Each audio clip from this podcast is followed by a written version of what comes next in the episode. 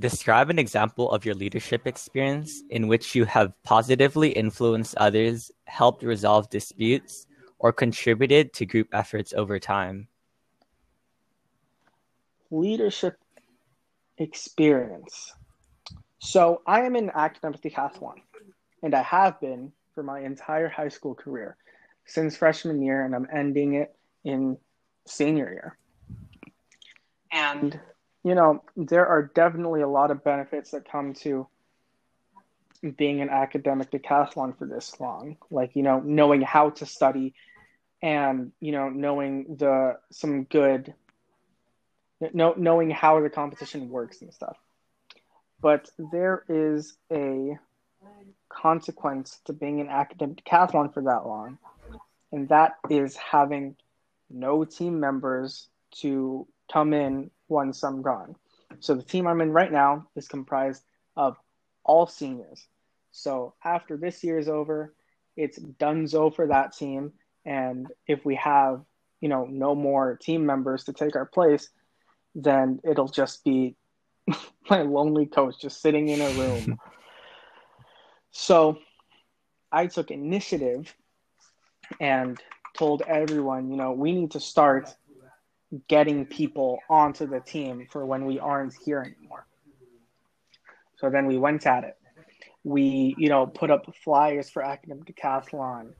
We had fundraisers like selling Costco pizza and advertising academic decathlon, and we even had campus news, which is a basically a TV show that airs every week on campus. We had them talk about academic decathlon. So that that is what I did.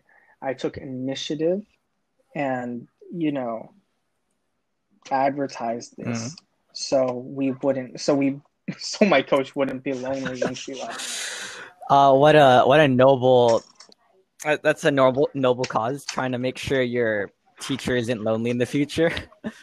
but yeah, that... did uh did your leadership like yield any result to get any new members? Oh yes, actually, we got we got a bunch of a bunch of you know underclassmen that were interested in being an academic decathlon, and here's another leadership experience.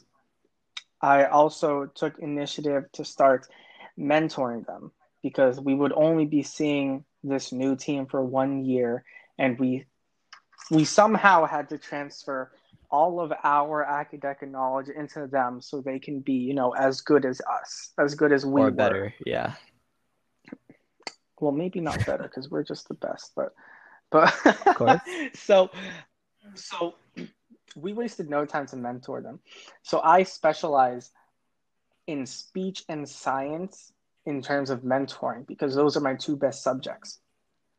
And um, just to focus on a kid that I mentored, Sean Ramirez.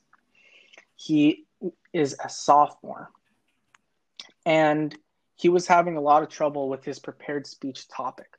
You know, it's really hard to come up with a speech topic that you're supposed to, you know, write about and speak about for four minutes on end and have it actually be good. Mm. And, you know, I had that same experience too. I, in freshman year, I had a lot of trouble figuring out what to talk about. And once I did figure out what to talk about, my team would just shoot me down and say, that speech was horrible. Supportive team. But I, am, it really is constructive criticism.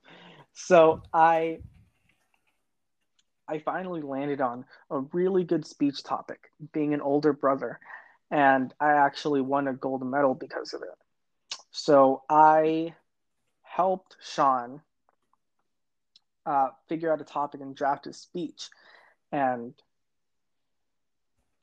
and uh, we ended up landing on him being a brother as well, not an older brother, but a younger one. So we were able to, you know, brainstorm points for his speech and, you know, and construct it to a point where it was almost almost on par with my freshman speech. I am not going to admit that his was better than mine, but but it was a good speech. Okay. So so after so you know now that we mentored the new team, I'm more than confident that they're going to do great things once we're gone. Okay.